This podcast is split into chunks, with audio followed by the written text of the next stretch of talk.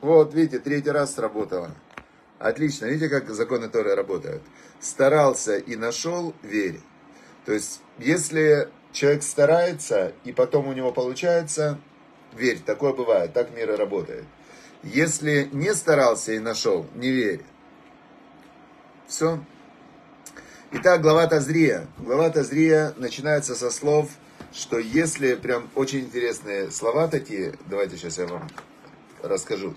Значит, и сказал Бог Маше, э, значит, Ведебер Ашем Эль Моше Лемор, сказал Бог Маше, говоря, скажи сынам Израиля, говоря, женщина ки тазрия ваялда захар. Когда она тазрия, что такое тазрия? Это э, зера, это семя.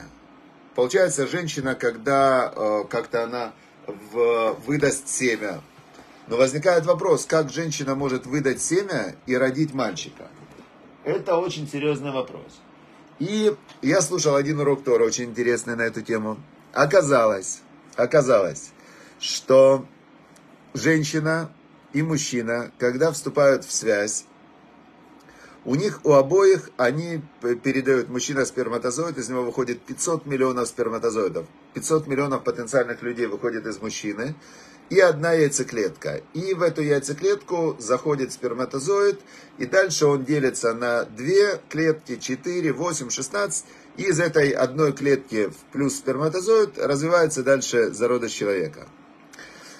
Какого пола он будет? Вот вопрос.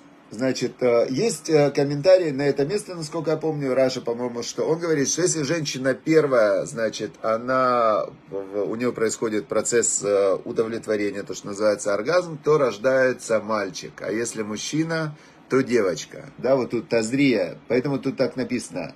Если Тазрия женщина, вы Ялда Захар, и она родит мальчика. Ну, это такой вопрос. Э, сложно записывать каждый раз. Было, не было, как было, все. Теперь, а, что говорят ученые? Ученые говорят такую вещь, что когда человек рождается, а, значит, папа передает 23 хромосомы, и мама передает 23 хромосомы. И они соединяются в 46 хромосом. Я думал, ну, должна же здесь быть какая-то э, нумерология, да, то есть Тора, это же каждая буква имеет цифровое значение. Э, например, Ав, папа, отец, это Алиф Бет, две буквы. Алиф Бет равно 3. 1 плюс 2 равно 3. Э, М, мама, равно 1 и 40, 41. Да? Гематрия мамы 41 числовое значение, гематрия папы 3, 41 плюс 3, 44.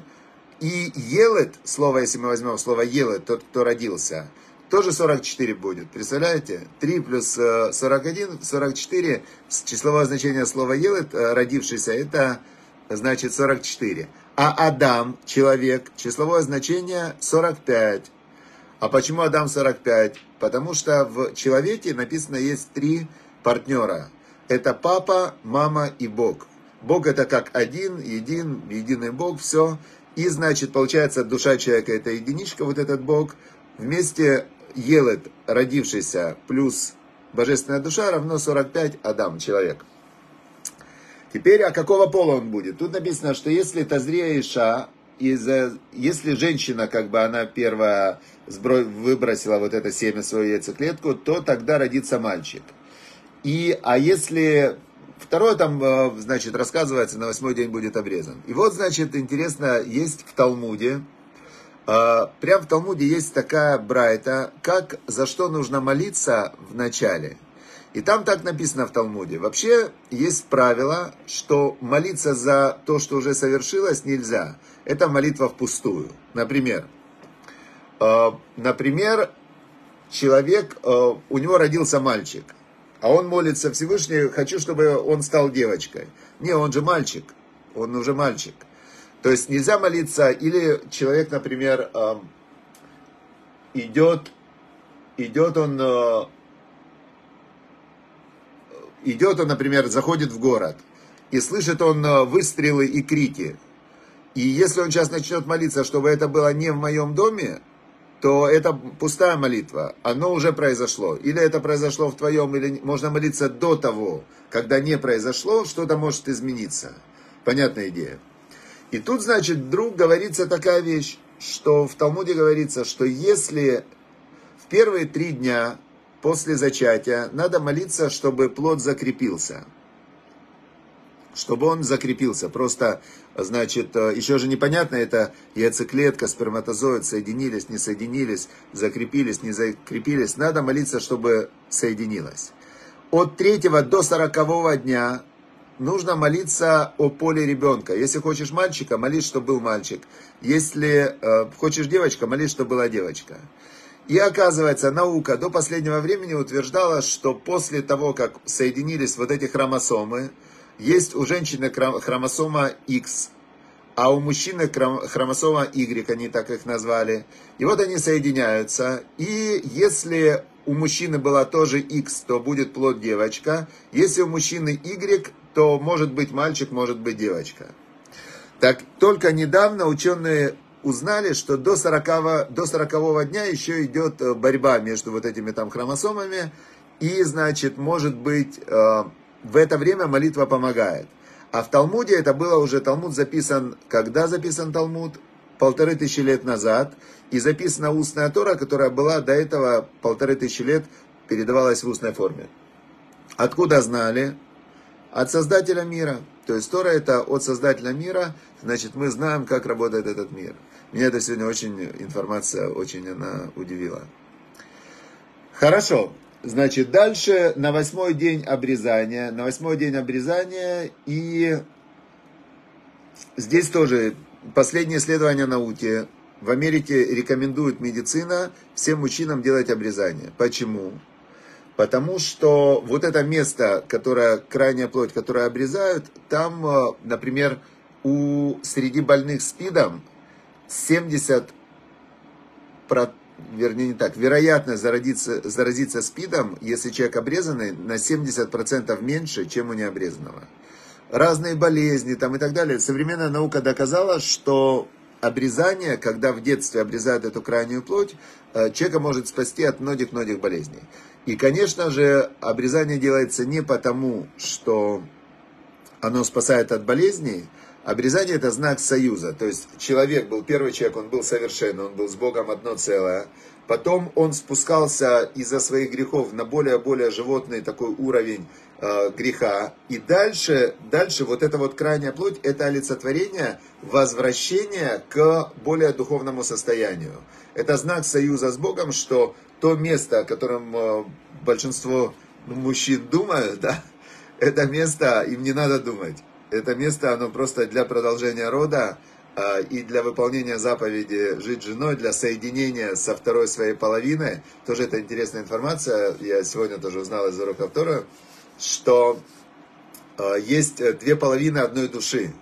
И когда они в мир опускаются, они опускаются в разных людях. И когда люди женятся, они соединяются, соединяются. Ну, самая большая удача – это соединиться со своей половиной. А значит, но бывает, человек женится, он не со своей половиной соединяется. И это тогда проблема. Я дальше не дослушал урок, а, что же в этом случае делать, интересно. Но, в общем, а, это очень интересная тема, затрагивается в этой главе. А дальше идет, опять же, на восьмой день надо сделать обрезание, а потом нужно очиститься от духовной нечистоты. И дальше идут все законы о проказе, которые мы изучали изучали больше, разбирали вчера, что человек покрывается вот этими пятнами проказы или его кожа, или его одежда, или его дом. И за что это покрывается проказой, за, за что это приходило? За грех злоязычия. И тут опять же очень интересная вещь, насколько, насколько наша речь, она влияет на, на всю жизнь. Я слышал сегодня тоже один урок, очень э, один рассказ, очень меня он вдохновил этот рассказ. Значит, один, э, один э, это называется Аврех, тот, кто все время учит Тору, он называется Аврех. Он еще не равин, равинов, равинами становятся единицы. А есть такие люди, которые всю жизнь учат Тору, и а, многие скажут, как вообще, что это такое? Действительно, для человека его духовная жизнь, его связь со Всевышним, его выполнение заповедей, оно важнее, чем все остальное. И он, кто-то уходит, например, в монастырь, да, в христианстве, там есть в мусульманстве, по-моему, есть суфистские такие монастыри. В буддизме там кто-то уходит из мира, как бы становится, посвящает себя Всевышнему. В иудаизме нет такого. То есть человек обязан жениться, обязан э, продолжать род, но если он хочет посвятить себя Всевышнему, он может изучать Тору. То есть он может, если э, у него есть возможность, например, его жена, она считает тоже, что это самое главное – учить Тору и быть, э, быть, э, приближаться ко Всевышнему, духовно развиваться, то жена, она согласна на это, и она идет, работает. Значит, муж учит Тору, и они делят вот эту духовную, духовную энергию, достижения, они делят пополам. И когда они приходят в тот мир, они туда же приходят вместе, в духовный мир.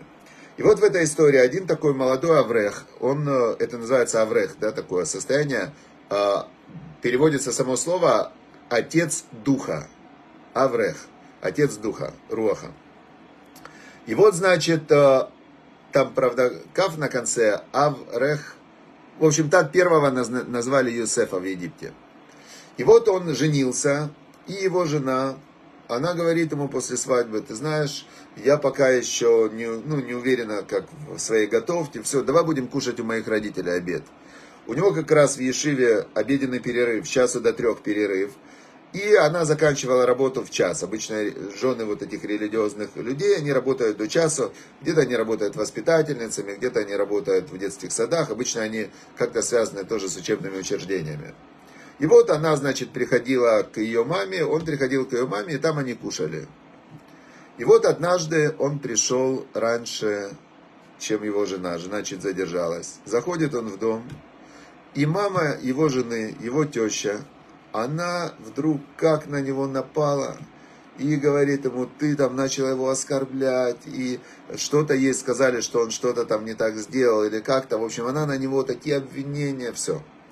А он же человек, который, э, который учит Тору, он в первую очередь, он работает над своими качествами, и над э, главной идеей, что все от Всевышнего, что нет в этом мире ничего, что происходит без воли Всевышнего.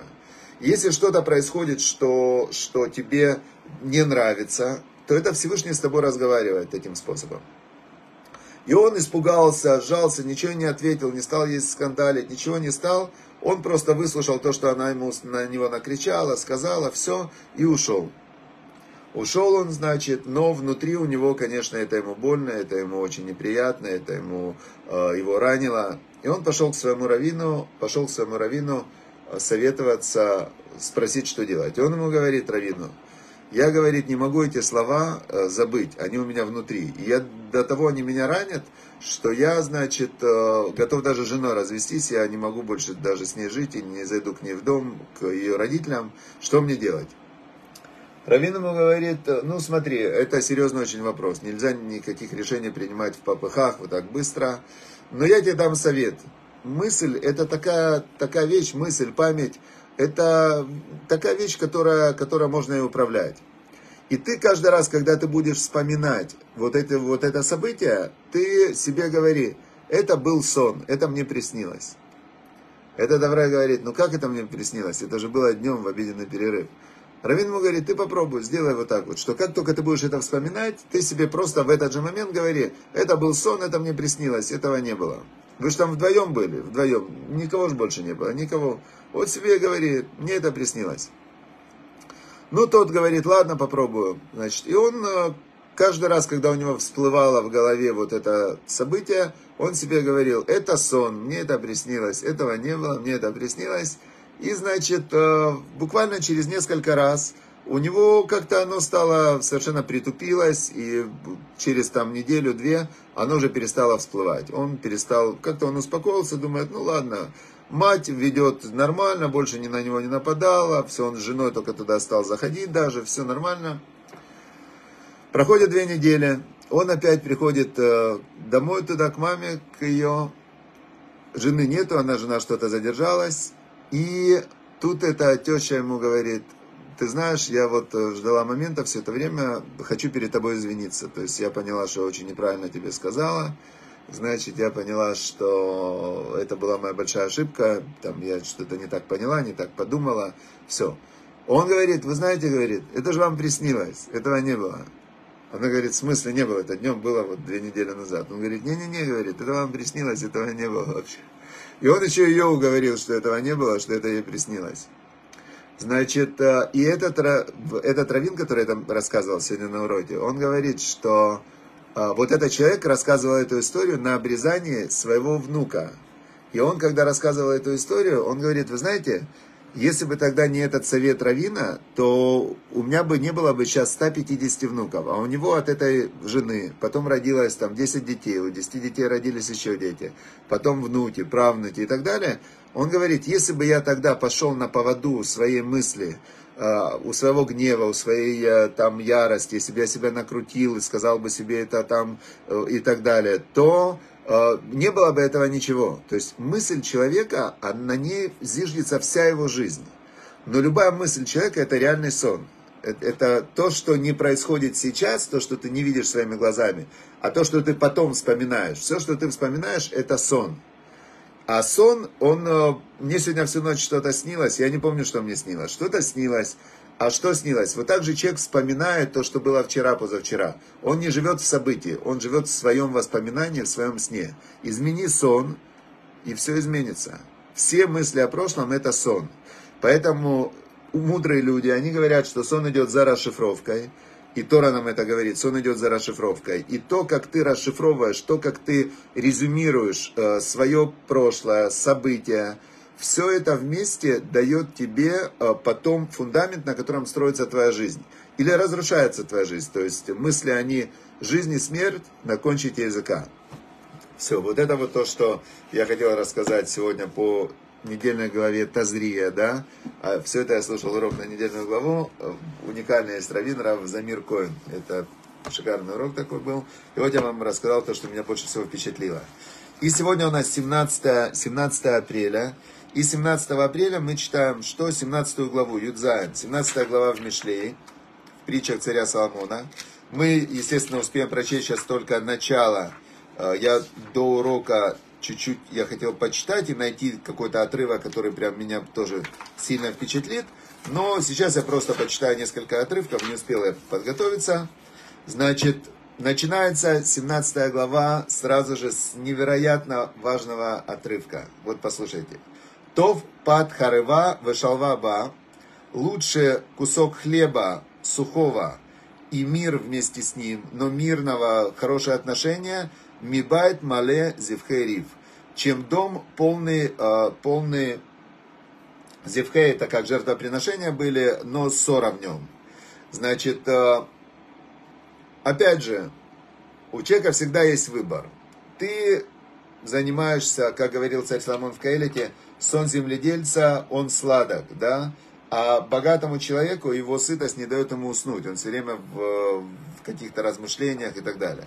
Вот у меня сегодня тоже был, прямо утром как раз выбор такой был, да, я послушал урок Тора, сел и подумал, вот у меня сейчас есть там, например, один проект, который меня туда приглашают, и, и этот проект, он, э, вот если в него зайти, это на годы, ты все время занят, занят, занят, занят в лучшем случае станет там какая-то больше денег, да, а может и не станет, но головняк обеспечен, то есть занятость на ближайшие несколько лет обеспечена.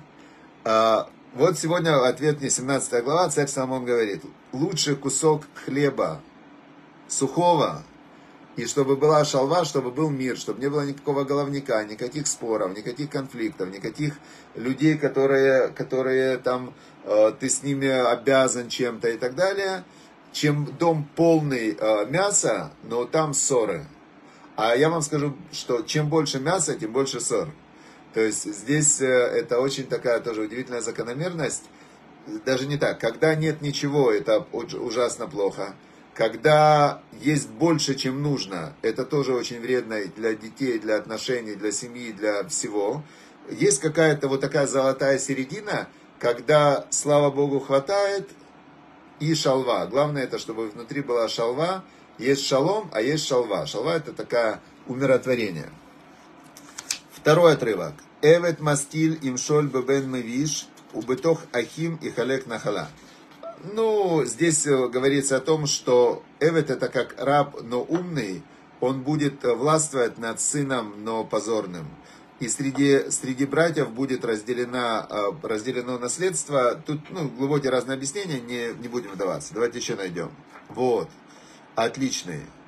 А, Мацреф ля кесев, векур ля заав, третий отрывок. Значит, есть такая печка, мацреф она называлась, в которой переплавляли серебро. Векур ли заав. И была другая печка, называлась она кур, в которой, э, в которой очищали золото. Убухен либо ташем, а Бог проверяет сердца. Значит, тоже объяснение этого отрывка сегодня как раз из урока Рав Замир Коэн, он говорил, вот человек, который спортсмен, и вот он тренируется, тренируется, тренируется. И потом он попадает на чемпионат мира или Олимпиаду, и он э, встречается с очень сильными соперниками, чтобы там на Олимпиаде уже самые-самые лучшие в мире. И он вот с этими соперниками, он борется для того, чтобы если он их победит, он станет олимпийским чемпионом. Вот то же самое с человеком, который э, развивается духовно, служит Всевышнему, хочет выполнять заповеди. То есть он должен быть готов, что Всевышний ему будет посылать испытания, зная, насколько Всевышний проверяет сердца. То есть он все время знает, что внутри у каждого из нас. И хотя мы просим в молитве, что не посылай мне испытаний, то есть не посылай мне испытаний, мы просим. Но реально, самый, кого Бог любил, Авраама, Аврааму он послал 10 испытаний. Еврейский народ, когда он хотел дать Тору, он вначале отправил в рабство в Египет. Все в этом мире очень закономерно, очень, э, очень уравновешено.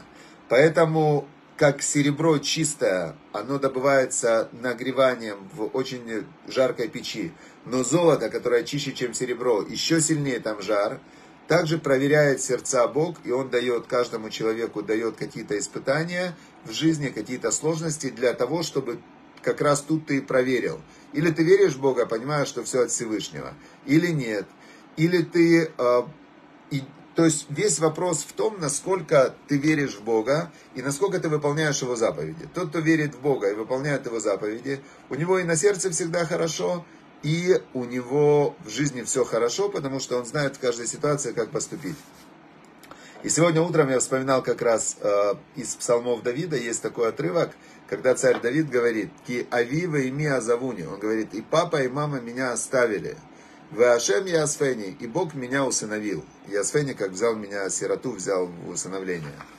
А, я всегда думал на эту тему, почему царь Давид, например, у него были очень, его выгнали из дома, отец его выгнал из дома, думали, что он незаконнорожденный. Когда царь, когда пророк Шмель пришел и сказал, что в доме, а, в доме царя Давида Бенешая, отец Давида, да, Давид Бенешай, а, есть Машиах, есть царь Израиля, и он показал ему всех своих сыновей, а Давида не показал. Пророк Шмуэль говорит, нет, нету здесь его, где у тебя есть еще сыновья? Тут говорит, ну есть один, который он где-то на дальних пастбищах, да?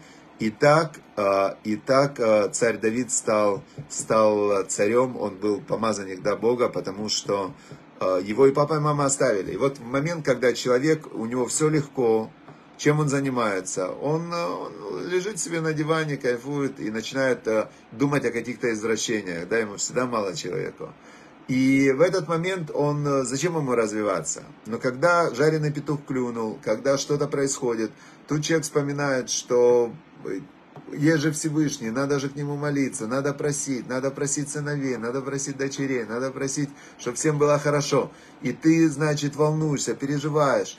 И в этот момент происходит развитие. То есть, к сожалению, так человек устроен, что когда все хорошо, он перестает развиваться. Все, уважаемые друзья, напишите, пожалуйста, свои выводы, те инсайты, которые у вас были. Эти свои инсайты, выводы запишите, напишите в комментариях, поделитесь со своими друзьями, знакомыми. Проживите их, пускай эти, э, эти семена Торы, вот этого божественного света, они вас прорастут хорошими добрыми делами, хорошими мыслями. Все плохие мысли это сон, просто стерто, стерто, переводите на, на хорошее. Тоже сегодня у меня было, там я проснулся, в общем, какая-то была там плохие мысли, и я начал читать псалмы. Лежишь, читаешь псалмы, сразу засыпаешь.